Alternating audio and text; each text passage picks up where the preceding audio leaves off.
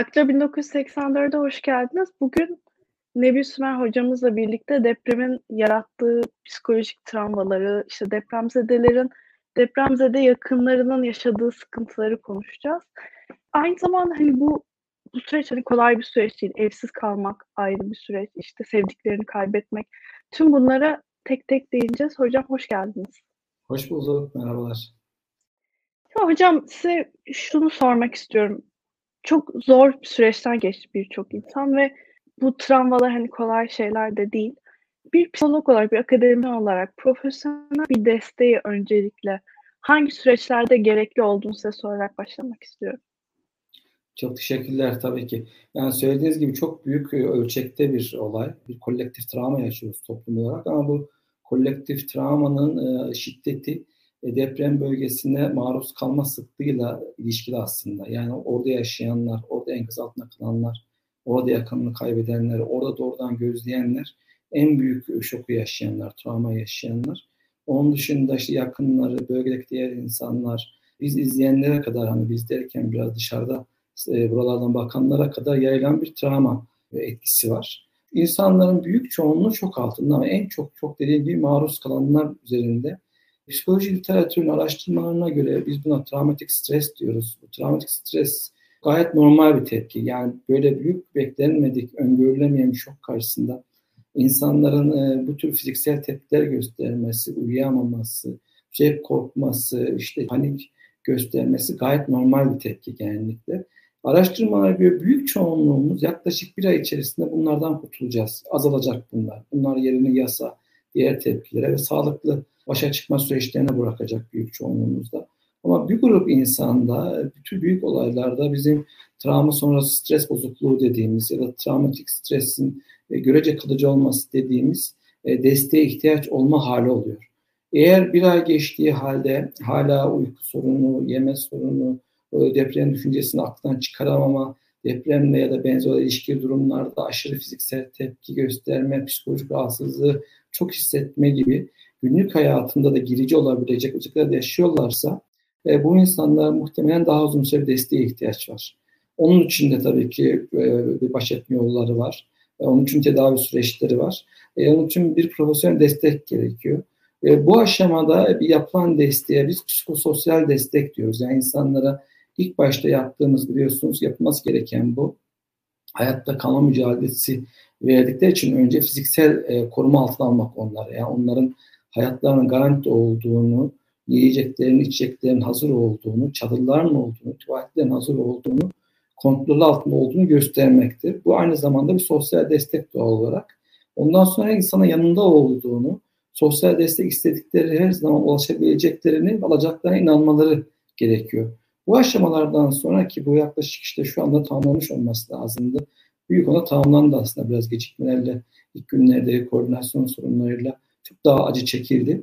Ama şimdi psikolojik destek zamanı daha çok. E, psikososyal destekte e, bahsettiğim süreçlerde ki destektir. E, bunun ayrıntılarını konuşuruz. Ama söylediğim gibi herkes aynı tepki göstermeyecek. Bireysel farklılıklar çok e, fazla. Bireysel farklılıkların bir faktörü dışarıdan gelen farklılık. Yani depreme maruz kalma şiddetiyle ilişkili. Bir kısmı kişilerin bireysel psikolojik farklılıkları yani dayanıklılık düzeyleri ya da kırılganlık düzeyleri. E, bu çok belirleyici, olabiliyor. Üçüncü önemli faktör de insanların gerçekten sosyal psikolojik desteğe erişme olanakları. Sosyal desteğe her zaman erişenler, kolay ulaşanlar, buna inananlar daha çok. Hakikaten destek kaynakları güçlü olanlar daha hızlı e, baş ederler. E, burada bir avantajımız var bana göre. Toplum olarak biz iyi bir sosyal destek sağlayıcısıyız aile bağlarının güçlü olması, arkadaşlık, dostluk bağları e, çok kıymetli burada. Ama bölgeye akneden gençler özellikle ben onun altını çizmek isterim. Müthiş bir sosyal destek göstergesi oldu. Yani gönüllü hareketi diyorum ona ben. Özellikle gençler ve büyük oranda da enformal gruplar o spontan halde yani belediyeler, işte sivil toplum örgütleri, e, siyasi hareketler hepsi gittiler. Ayrımsız olarak hepsi gittiler farklı düzeylerde. Ama bir de herhangi bir örgütlenmesi olmadan kendinden bir araya gelip 3-5 arkadaş, 4 arkadaş arabasına yorgan yükleyen, gözleme şeysi, sacı yükleyip yükleyenler yani sonsuz örneklerini görüyorsunuz. Bu aslında bir sosyal destek kaynağı. Farkında olmadan onların hepsi birer psikososyal destek kahramanı. Yani orada başlattılar bunu ve şu an devam ediyorlar. Yani aktif sosyal destek kritik. Lafla olmaz bu. Ama baş, baş etmek için şunun altını çizeyim ben dinleyeceğimiz için çok kritik bir şey bu. Hepimiz çok üzülüyoruz, empati kuruyoruz. Günlerdir ekran karşısında, sosyal medyada işte benzer e, duygular yaşıyoruz. Orada olmayanlar bile orada daha ağır durumda. Ama kesinlikle orada hayatta kalanlar, yakınını kaybedenler, bunu yaşayanlar mağdur değil. Onlar survivor. Bu göze bakmak gerekiyor. Yani mağduriyet bakışı genellikle çaresizliği, ondan sonra yetersizliği, ihtiyacı gösterir. Normalde ihtiyaç duyulmaz ama onlar hayatta kalan insanlar. Bundan sonra bununla başa çıkmayı da başaracaklar.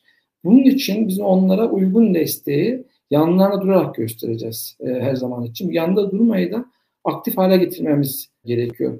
Biraz uzun cevap verdim ama şunla bitireyim. En önemli başa çıkma kısmı için söylüyorum. E, insanların mümkün olduğu en kısa zamanda günlük rutinlerine dönmeleri, dönmelerine destek olunmaz. Öğrencisi okuluna gidecek. Bu okulların üniversiteden kapatılmasından son derece karşı çıktım. Çok hoca, bütün öğrenciler neredeyse karşı buna. Orası bir günlük rutin dönme yeri, bir dayanışma, sosyal destek mekanı. Lise öğrencileri liseye, ortaokul, ilkokul okuluna gidecekler. Öğretmenlerin psikososyal duyarlılığı öğrenecek, fark edecek. Örneğin oraya gittiğimizde bu bahsettiğim bireysel fark nedeniyle bir aydan sonra bile belirgin farklılık gösterenlerin örneğin hırçınlaşan çocuklar, içine kapanan çocuklar, kontrol edilemeyenler, öfke nöbetlerine girenler varsa e, bunlar bahsettiğim e, kalıcı e, tortular olabilir erken dönemden. Daha doğrusu baş etmekte zorlanan kişiler olabilir ki gayet normal bu da. Hepimiz yekpare değiliz. E, on, onları nasıl fark ederiz, nasıl onların yanında dururuzu öğrenmemiz e, gerekiyor. Ben çok uzun cevap verdim size soru sorma hakkı bırakayım burada durayım da. Estağfurullah. Şunu da sormak istiyorum. Yani evet hayatta kalanların bir survivor, bir mücadeleci olduğunu belirtmeniz de çok önemliydi. Bir de e, depremzede yakınları var ki bunların da aslında işte yakınlarını kaybetmiş olanların işte pişmanlık duygusu. İşte bir saat önce o enkazdan kurtarabilseydim ki ben zannetmiyorum ki kimsenin kurtarabilecekken bir saat iki saat sonra gitme. Herkes olabildiğince hızlı bir sürede sevdiklerine ulaşmaya çalıştı. Fakat pişmanlık duygusu da var ya da işte enkaz altında bütün ailesini kaybetmiş ama kendisi hayatta kalmış insanların işte keşke onlara bir şey olmasa evet. da bana olsaydı diye. Hani bu tarz pişmanlık gibi duygulara siz bir psikolog gözüyle hani nasıl bir yardım uygulayabiliriz ya da nasıl bir destek sağlayabiliriz? Yani bu çok yaygın bir şey. Suç yakınını kaybedenlerin e, suçluluk duygusu dediğimiz yani pişmanlıktan çok bir suçluluk duygusu. Kendi aslında bu insanların kopan bağlarına duydukları bir kızgınlık aynı zamanda suçluluk duygusu. Bu, insani bir durum. Bu çok yaygın bir durum. Özellikle yakınını kaybedenlerde aynı duruma maruz kaldığı halde işte kendisi kurtulmuş deprem tipik bir örneğe ama yakını, çocuğunu kaybeden aileler var. Bebeğini kaybeden çocuklar var, yetişkinler var. E, hepsi hemen hemen farklı düzeylerde bu duyguları yaşıyorlar, dile getiriyorlar. Bu çok iyi bilinen yasla ilişkili olan bir suçluluk duygusu. E, buna sahip olanlar şunu düşünmesi gerekiyor. Yani gerçekten ellerinde olsa tabii ki yapacaklardı bunu. E, bizim kontrolümüz dışında olan duruma karşı e, biz bir şeyler yapıyoruz burada. Dolayısıyla ilk yapılması gereken e, şey bu çaresizlik duygusunu aktif problem odaklı başa çıkmaya dönüştürmek. Yani bunlar ister istemez böyle e, felaketlerden sonra insanın aklına gelen girici düşünceler, duygular, kötü hissetme hali doğal olarak, tipik yasın farklı süreçleri. E, bunlara sahip olan insanlar tüm diğer e, acılarda olduğu gibi bir süre yaşayacaklar. O da aslında kaybettiklerimize karşı bir borcumuz gibi de bir tarafta. E, bundan rahatsız olmamak gerekiyor ama hepimiz bilelim ki bu bizim elimizde olan e, bir, bir şey değildi. Ama bunu yaşadığımız, başlamamız bizim ne kadar iyi bir insan olduğumuzu, ne kadar aslında kaybettiklerimizin bizi hak ettiğimiz, bunu hak ettiğimizi gösteren bir duygu. O şekilde bakmak lazım. Bu insan elinde olan bir durum değil. Yani herkes benzerini yaşıyor. Bu işte son yıllarda çok popüler olmuştu bu e, şefkat, öz şefkat dediğimiz e, duygularda. Şunu bilmek galiba çok yararlı bir şey. Bu e, bunu yaşayan insanlara özgü bir duygu değil. Benzer durumda herkes bunları yaşıyor. Yani bu insana has bir durum. Ve insan olduğumuzu gösteren bir durum. Yani vicdanımızın bir, bir sesi. Ve duyguları yaşayan insanlara bu yanlıştır, böyle yaşamaya denmez kesinlikle. Çok yanlış bir şey görüyorum ben. İyi niyet yapmış bir yanlış toplumda. Bu da şu, bırakma kendini, güçlü ol söz. Çok yanlış bir şey bu. Yani herkes, yani insanın biraz ayağının kayması, biraz düşmesi gayet normaldir. Zaten elinde olsaydı güçlü olacaktı.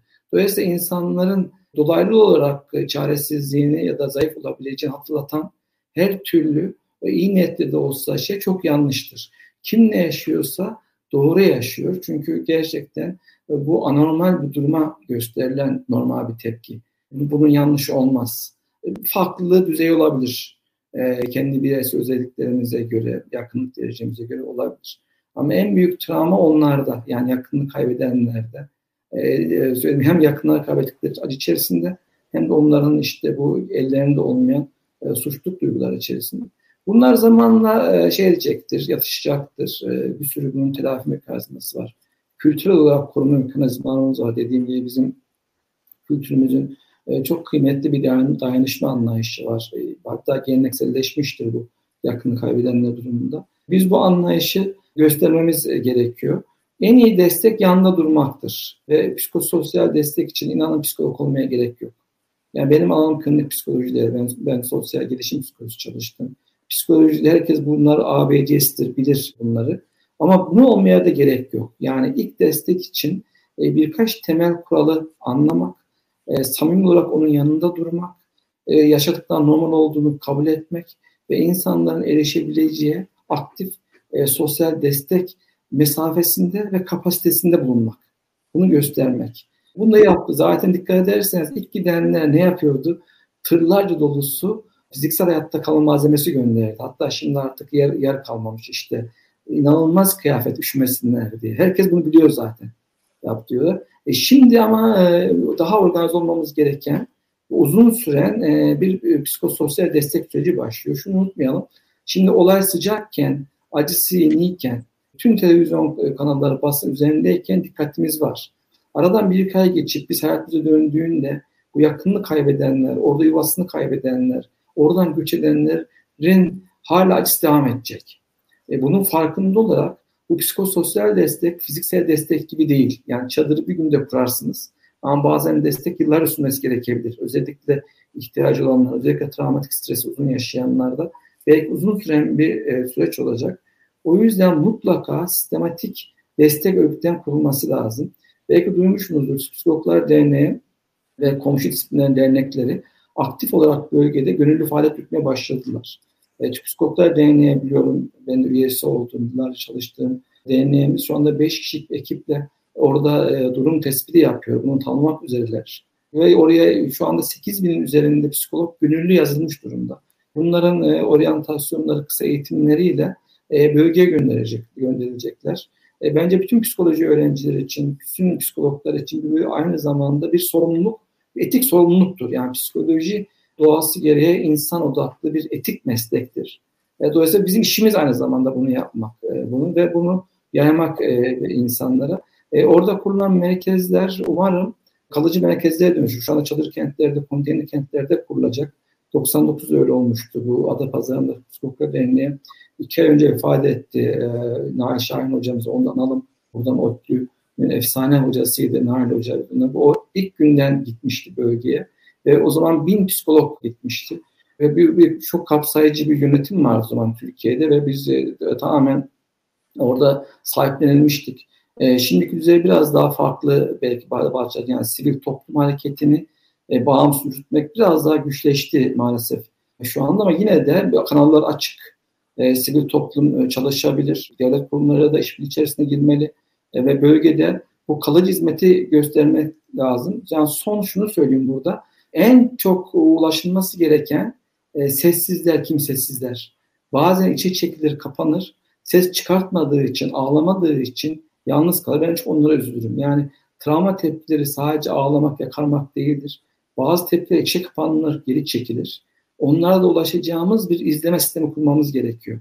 Dolayısıyla etkili bir psikososyal destek, e, çok etkili bir izleme sistemine dayanır. Yani bütün depremzedelerin, bütün survival'ların gözden geçirildiği, tarandığı, ihtiyacı olanların nesnel olarak tespit edildiği ve onlara sistematik e, şeyin sunulduğu. Dolayısıyla e, kimse e, çemberin dışında kalmayacak. İçeride kalıyor emin olmamız lazım. Bu da bizim sosyal duyarlılığımız olmalı. Hocam peki deprem zedelerle ya nasıl bir iletişim kurulmalı? Mesela sürekli farklı konular mı konuşmayı tavsiye edersiniz yoksa o kötü anı konuşup rahatlamasını Hı. mı? Hangisi sizce daha doğru? Tabii kişiden kişiye değişir bu süreçler evet. fakat. Çok e, güzel bir, çok da önemli bir soru bu. Aslında ondan konuşmaya ihtiyaç var. Bugünlerde gerçekten dinlemeyi bilmemiz gerekiyor. Bu çok yaygın bir şeydir. Yani başından bir şeye geçenin onu anlamlandırması gerekiyor. Anlamlandırmak için de farklı şekilde onu tekrar üretirler kafalarında yaşlar. Bu aslında sağlıklı bir şey. Ama çok da uzarsa bizim ruminasyon dediğimiz geçmişteki olumsuzluğa şakılı kalıp bağlanıp zamanla depresif e, tepkiler göstermeye dönüşebilir. Ama ilk günlerinde özellikle onların bu anlatma ihtiyacına dinlememiz gerekiyor. Bu kötü bir şey değil ama sorgulayıcı dinleme olmaması gerekiyor. Engelleyici dinleme olmaması gerekiyor. Çünkü bu işte uzun dönemki müdahalelerde bizim debriefing dediğimiz bir olay var. Çok da kullanılır. Aslında insanlar debriefingle yani olan olayı canlandırarak, bazı açısını yaşayarak onun üzerinde bir kontrol kurarlar, anlamlandırırlar. Böylece bedenlerinin olayı kabul etmesini, bedenlerin üzerinde kontrol kurmayı öğrenirler. Çünkü aslında farkında olmadan özellikle enkaz altında kalmış olanlarda, özellikle ağır şok yaşayanlarda aslında bedenin verdiği bir tepki var biliyorsunuz. Bu refleks gibi bir tepki. Şartlanmaya bağlı bazı durumlarda. Bunu hep ben e, iyi anlaşılsın diye şöyle anlatırım basit örnek olarak. işte kanser tedavisi görenlerde Allah göstermez işte kemoterapi alırken birkaç kemoterapiden sonra kemoterapi odasına girerken çıkartmaya başladılar. Vücutlara kusma refleks gösterir. Çünkü odayla bir şartlı refleks bağlantı kurmuşlardır. Onun gibi bu da binaya girmeye korkan insanlar. Benzer sesler, gürültüler, sallantılar normalde başkalarına bir şey yapmayabilir. Onu yaşama yaşayanlara ani tepkiler gösterebilir. Böyle çok normal, insana elinde olmayan bedenin verdiği şartlanmış tepki gibi tepkilerdir bunlar. E bunlar dediğim gibi büyük oranda çok büyük bir grup için bir ay içerisinde azalır ya da işte 5-6 hafta içerisinde duyarsızlaşmaya başlar. Bu sağlıklıdır gayet normal ama bazılarında uzun süre kalabilir. Eğer bu anlatma ihtiyacı bir içe kapanmaya, günlük hayattan çekilmeye ya da günlük işleri yapamayacak kadar buna saplantıya dönüşmüşse bence uzman e, desteği alınması gerekiyor. Orada e, psikososyal desteğin bir adım ötesi olan e, gerçekten uzmanların, klinik psikologların, psikiyatrların, diğer ilgili uzmanların desteğiyle bu gözlemin e, bir anlamda aktif tedavi sürecine dönüşmesi gerekiyor. Ama bu soru çok önemli. E, dinlemeliyiz biz onları. Ama dinlerken dediğim gibi bir bir mağdur gözüyle, bir acıma gözüyle değil de bir survivor gözüyle bir destek olarak dinlemeliyiz. Aktif dinlemeliyiz ki onun anlamlandırmasına yardımcı olalım. Çok sağ olun hocam. Bir de bu süreçte birazcık da sivil toplumun önemini de konuşmak istiyorum. Yani bu tarz sivil toplum gibi şeylere katılmanın toplumsal travmaya baktığımızda pozitif bir etkisi var mıdır? Çok büyük etkisi Aslında yani sivil toplum girişiminde bulunanlar farkında olmadan hem büyük bir gerçekten değişim başlatıyorlar, gerçek anlamda bir sosyal destek, e, psikolojik destek sunuyorlar. Aynı zamanda kendileri de iyileşiyorlar. E, bu sivil toplum hareketlerinde özellikle bölgeye gidenlere mümkün olduğunca oradaki depremzedeleri, e, survivor'ları da e, işin içine katmalar çok yararlı olur. Çünkü yardım etmenin kendisi de iyileştirici bir şey e, çoğu durumda. Kendisi için de yararlı bir şey. Çoğu insan duramadı burada. Yani burada dediğim nedense hep öyle konuşuyorum. İster istemez aramızda bir mesafe varmış konuşuyor ama böyle işte İstanbul'da, uzakta yaşayan e, çoğu insan yani ben günlük işimi yapamıyorum deyip oraya gittiler. Ve bu çok az sayıda değil. Bayağı bir insan var. Hatta ilk günler lütfen gelmeyin şeyleri yapmıştı biliyorsunuz. Trafik e, sıkıştı, e, sorunlar yaşadı. Şimdi sivil toplum hareketi aslında bir sosyal psikolojide kullandığımız bir kolektif kimlik oluşturma hareketidir. Yani farkında olmadan farklı şeylere rağmen yani genellikle sosyal kimlikler bir işte aidiyet üzerinden siyasi, dini, e, işte ırk ya da farklı özelliklerden kurulurken burada e, tamamen depremzedelerle yaşanmış kolektif bir travmadan çıkmış bir ortak kimlik var ve tamamen ortak e, empati ve ortak kızgınlıktan aslında, e, ortak frustrasyondan e, muhtemelen doğuyor. Ve bunun e, sağlıklı yönetilmesi için, e, bunun yön değiştirip ayrımcılığa, başkanlığa girmemesi için çok dikkatli olmak gerekiyor. Yani sivil toplum hareketi iyileşmenin ortak paydası bana göre. Yani bu ne kadar iyi koordine olur, ne kadar iyi örgütlenir, ne kadar iyi bazen geçmişten, bazen Türkiye'deki kutuplaşmadan, kimlik hapishanelerinden çıkan e, ön yargılardan, kalıp yargılardan, ayrımcılık duygularından, nefret hislerinden arınmış e, şekle bürünür. O zaman çok daha iyileştirici olmaya başlar. Çünkü bunun bir riskini gördük yani. Böyle bir travmada bile işte dedikodularla bazen, bazen normalde bile görülecek birkaç tane işte e, vakalarla bu kolektif bir yağma varmışa dönüştürüp hatta bazen göçmenlere karşı bir ayrımcılığa e, dönüştürüldü. E, bu çok yanlış. Kırılgan grupların içerisinde çocuklar vardır, engelliler vardır, yaşlılar vardır, göçmenler vardır aslında. Onlar desteğe ihtiyacı var. Zaten dezavantaj durumda olanlar da bunlar. Eğer siz aynı mağduriyeti yaşayan, aynı acıyı çeken insanların bazılarını sırf bir kimlik özelliği nedeniyle ayrı tutarsanız diğerlerine yardım edemezsiniz. Çünkü insanlığınızın ortak vicdanı bırakmış oluyorsunuz. Yani oraya giden bir insan ben götürdüğüm şeyi A kullansın B kullanmasın dediği anda A'yı da bitirmiştir, B'yi de bitirmiştir. Çok önemli bir e, olay. Dolayısıyla bu hareketler gerçek özünde olduğu işten gelen yardıma, iyileştirici yardıma gidiyorsa gerçekten buradan e, kalıplaşmış önyargıdan uzaklaşması lazım. En önemli bizim psikolojik sermayemiz burada güven duygusu. Güven duygusunun yaratılması için de bu kırılmaları aşmamız gerekiyor. Belki sizler de görmüşsünüzdür sosyal medyada, işte basında. E, bu yaratılan işte yağma ve diğer şeyler nedeniyle e, zaten insanlar stres altındayken böyle ağır endişe yaşarken genellikle negatif özellikleri hatırlanır, daha kolay harekete geçer insanların varsa aklındaki ön yargıları, kalıp yargıları daha çok öne çıkar böyle durumlarda. Şüpheci olmaya başladılar, birbirine güvenmezler. Nitekim öyle oldu. Ben bayağı vaka okudum. İşte arabasında otururken birinin yanına yaklaşıp yanlış anlıyor, saldırmaya geldiğini sanıyor. Hatta bir tanesi bir telefonu cebinden çıkarırken işte telefon çalıyor diye e, gösterildi, görmüşsünüzdür. Bütün bunlar işte bu aşırı stres durumunda, negatif durumdaki algı yanılmalarına gelir. Bu yanılmaları yaratan da olumsuzlaştıranı bizim ön yargılarımızdır. Siz başkasından böyle kötülük beklerseniz kötülüğe benzer durumları görme olasılığınız artar ve çarpık görmeye de başlarsınız. E, dolayısıyla yani bunlar hiç farkında olmadan bu ön yargısızlığın, farklılığa karşı e, eşit durmanın, yani tolerans demiyorum ama e, çeşitliliği gerçekten benimsemiş olmanın önemini gösteriyor. Burada yani Hatay özellikle çok kritik çok sayıda kültürel grup içeriyor orası biliyorsunuz. E, bu nedenle de bence daha duyarlı olunması gereken bir yer. Yani onların kültürel sermayelerinin korunması, bütün azınlıkların işte tarihi değerlerinin korunması öncelikli olması gereken bir şeydir. Bu bir şeyden daha bahsedeyim. İnsanların biz hep e, yakınlarını konuştuk ama insanların kıymetli eşyalarına, yerine, yurduna, evine de bağ vardır. Bağlanması vardır. Ben bağlanmak e, çalışan araştıran bir olarak e, artık bu yer bağlanması falan çok aslında yerden kopmak da bir acıdır. Yani siz oradan kopan insana bazen en on, yaşadığı yerden çok daha iyi bir ev, yurt, iş verseniz de gönlündeki şeyi alamayabilirsiniz. Çünkü o yerde büyümenin bağı ayrı bir şeydir. Dolayısıyla yapılacak bir iş de e, ben sana yer verdim, yurt verdim, destek verdim değil. Hak ettiğini yerinde vermek. Orayı daha güzelleştirmek.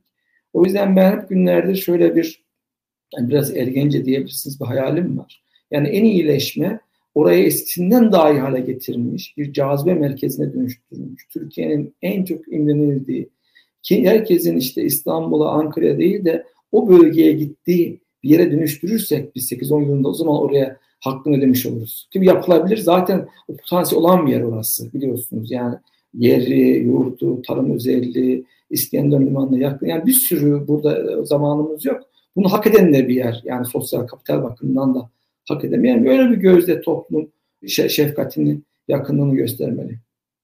Çok sağ olun hocam. Evet yani bu 10 bölge gerçekten çok kıymetli ve umarım hani önümüzdeki süreçte de oraları tekrar eski hatta eskisinden de iyi bir hale getirebiliriz. Size bir de birkaç tane izleyici sorusu sormak istiyorum. Evet. e, Şimdi şöyle bir soru gelmiş. Haberleri takip ederek deprem korkusu yaşayan insanların da bu korkuyu konuşması mı daha sağlıklı yoksa konuşmamak korkularını mı büyütür diye bir soru gelmiş. Çok sağ olsun yani çok e, önemli bir soru bu. Şimdi e, çok fazla televizyon izlemek, sosyal medyaya çok bağlı kalmak bir risk. Bunu biliyoruz. Çünkü ister istemez bu ruminasyona dönük bir şey yaratıyor. Söylediğim gibi günlük hayata dönmek gerekir genellikle. Yani insanlar ne konuşacağını konuşmayacağını yönetmemiz bizim çok sağlıklı değil. İhtiyacı varsa bazen daha çok olabilir. Konuşabilir. Ama özellikle çocukların, özellikle erken çocukların yüksek görüntülere maruz kalması önemli bir risk bence. Çünkü sosyal medyada televizyon görüntüleri ister, ister istemez aşırı filtreleme yapıyor. Yani pozitifi olduğundan fazla pozitif gösteriyor. Örneğin neredir ortak halde enkazdan çıkarılanı gösteriyor. Oysa onun yani abartmıyor ama büyük yüz katı hayatını kaybetmiş var. Onları unutuyoruz. Kimsesiz hiç çıkarmayı unutuyoruz. Onlara odaklanıyoruz. Pozitif bir yanlılık bizi yanlış bir algı. Ya da işte o birkaç olay oluyor olumsuz. Onu çok abartı tekrar gösteriyor. Herkes bir anomi altında, yağım altında yaşıyor. Bir zombiler istilasına uğramış gibi de gösteriyor. İkisi de çok yanlış bir görüş. Yani çok uzun süre medyaya kalmak çok riskli. Hepimizin günlük hayatına dönmesi ama bunu da bir tutmamız gerekiyor. Ee, özellikle e, maruz kalma sıklığı yüksek olmayan dışarıda olanların işine gücüne dönmesi ama mutlaka e, bu aktif desteği, fiziksel, sosyal, psikolojik desteği de sürdürülmesi gerekiyor. Oradaki survivor'ların ise mümkün en kısa zamanda günlük rutine dönecek bir hayat tarzı kurması gerekiyor. Bu aşamada ihtiyacı olanlar anlatmalı ama bizim sürekli onu sormamız çok doğru olmayabilir. Yani ne oldu bir daha anlat sorusu bizden gelmemeli. Ama onun anlatma ihtiyacını aktif dinleyerek katkıda bulunmalıyız, destek olmalıyız. Çok sağ olun hocam. Bir de e, başka bir soru da şu şekilde. Kaygı ve korku düzeyini arttırmadan deprem yaşamamış çocuklara deprem nasıl anlatmak lazım bu süreçte? Çok çok güzel bir şey. Yani gelişimsel düzeyine göre, yaşına göre anlatmak lazım. Erken çocukları bir kere deprem olmayacak, olmadı, olmaz gibi şeyler yani gerçek olmayan şey kesin söylemememiz gerekiyor. O A, B, C'si. Depremi an, anlamanın yani onların bilişsel gelişim düzeyine göre somutlaştırma e, yapmak gerekiyor. Yani depreme benzeyen doğal olaylar, doğal, doğal olayları örnek vererek işte fırtına, gök gürültüsü nasıl oluyorsa bunlardan daha büyük zamanla olan olaylar gibi anlatmak lazım bunu. Ama şunu unutmayalım, ebeveynler için çok kritik bir olay. Çocukların e, stres tepkilerinin önemli bir kısmı ebeveynine aktarılan tepkilerdir. Yani onları gözleyerek kendisi hakkında bilgi alır çocuk. Yani ebeveyn eğer panik haldeyse kendisinin de yol olması gerek düşünerek panik olur. Yani hep şu örneği veririm. İşte düşen çocuk küçük yaşta önce bakar bir ona getirin. Eğer o panikse ağlar. Eğer o bir şey yapmıyorsa ağlamaz. Çünkü onun boyu küçük olduğu için düştüğünü çok acımaz aslında. Onun. Yani biz kocaman kavak gibi ölürsek bir yerimiz kararız da onlara bir şey olmaz.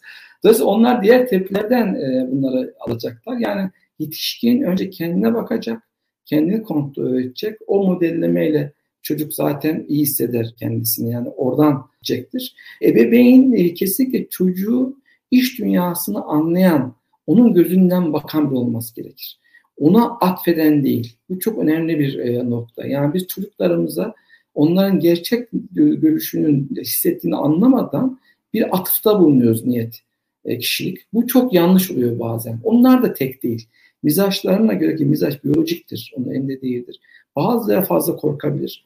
Bazıları bir süre annesi babası yatmak isteyebilir. Gayet normaldir. Bazıları okula gitmek istemeyebilir bir süre. Özellikle deprem yakın olan yerlerde. Bir süre bunlara etmek lazım. Özellikle şunlar çok çok yanlış söylemem gerekiyor. Bak arkadaşın gidiyor, sen niye gitmiyorsun? Ya bak o var, karşılaştırma son derece yanlış. Yani bunlara kesin girmeli. Çocuğun gözünden bakmak gerekir. A çocuğu böyle görmüyor olabilir. B onların farklı mizacı, farklı zevkleri, farklı hissettikleri yaşantı. İşte onların hayal dünyası farklı.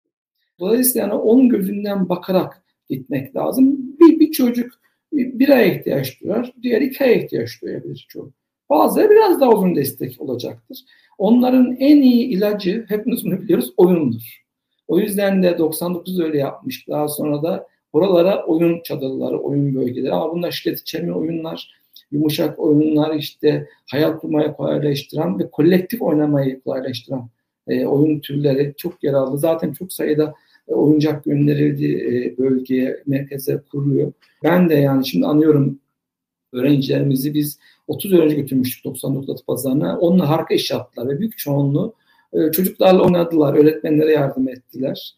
Ve en çok katkı onlar yaptılar. O zaman şimdi de öyle. Ben psikoloji öğrencilerine özellikle psikologlara yani orada oynamak bile ki onlar bilirler e, aslında bir, bir psikososyal destek. Çok sağ olun. Gerçekten oyun çocuklar için çok önemli iletişime geçmek için. Bir de hani son olarak şunu da sormak istiyorum. Şu an evinde sağlıklı ve mutlu bir hayat yaşadığı için utanç duyan birçok insan var. Hani onların nasıl bir tavsiyede bulunursun? Bu geçici bir süreç mi? Bu yani yüksek empati, işte bahsettiğin gibi aslında kolektif travmanın bir uzantısı o. Yani bu, bir insani e, bir, bir durum. E, yani kolektif travmanın parçası. Yani o kadar yüksek bir özdeşim e, kuruyor ki kolektif kimlik dediğim işte böyle yani orada oradaymışçasına yaşıyor.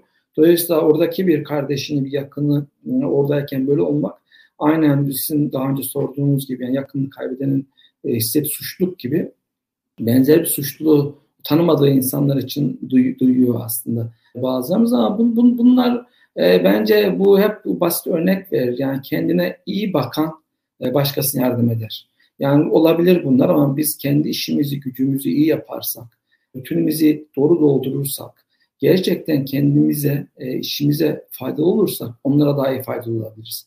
Bulmak gibi. Ben e, duygu odaklı başa çıkma dediğimiz e, kabaca sadece empatik olarak, üzülerek, ağlayarak, onların haline acı acıyarak yapılan yardımın etkili bir e, psikolojik destek olduğuna inanmıyorum. Zaten böyle değil genellikle. Etkili destek, e, aktif destektir. Yani bunu yapmak yerine kendisine bakacak, edecek ama oraya e, nasıl katkıda bulunacak, bunun için nasıl örgütlenecek, bunu yapanlar var. Nasıl örgütlü kurumlar destek olacaklar, onu yapması lazım. Binlerce insan ben biliyorum, e, okulların, belediyelerin, işte üniversitelerin bu yardım toplama merkezlerine gittiler. Zincir oluşturdular. Orada paketlemede her türlü süreçte e, çalıştılar. Bizim işimiz bu. Oraya gitmek için de karnımızı doyurmamız gerekiyor. Kendimize bakmamız gerekiyor doğal olarak. Bu insani bir şey. Bence bu işte bu, bu büyük felaketten çıkacak güzel bir haber. Bu kurduğumuz kimliksiz diyeyim ben sosyal aidiyetle yani ortak acı aidiyetle yapacağımız iyileşme hareketi e, bizi geliştirmeli. Ve şunu bilmemiz gerekiyor. Yani niye bu oldu sorusunu sorarken e, kesinlikle bundan sonra olmaması için gelişmiş bir Türkiye'nin depreme dayanıklı binada yaşayan, gerçekten e, bunu hak etmeyen bir ülke olmamız gerektiği fikrinde olmamız gerekiyor. Ona inanıyorum.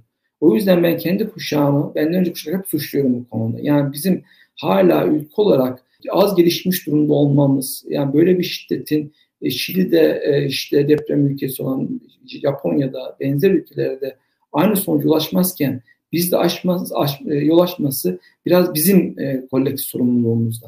Dolayısıyla gençlere borcu da var bu toplumun.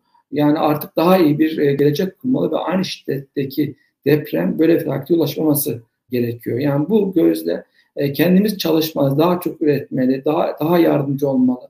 Dolayısıyla ben rutinde kalmak derken hepsini içine alıyorum. Yani aktif çalışma, işini iyi yapma, e, düzgün yapma ve bu kolektif hareket içerisinde bulunarak ahlaklı, vicdanlı insan olmaya devam etmek işimizin e, özü. Bununla ilişki olan her şeyde güzel e, şeylerdir. Yani birlikteliklerdir. Hocam çok teşekkür ederim. Yanıtlarınızda birçok kişiye faydalı olmuştur eminim. Umarım ileride daha güzel günlerde daha güzel konuları konuşacağımız yayınlarda Umarım çok teşekkür ediyorum fırsat verdiğiniz için, güzel sorularınız için sağ olun. Ben çok teşekkür ederim. Bir sonraki yayında görüşmek üzere. Thank you.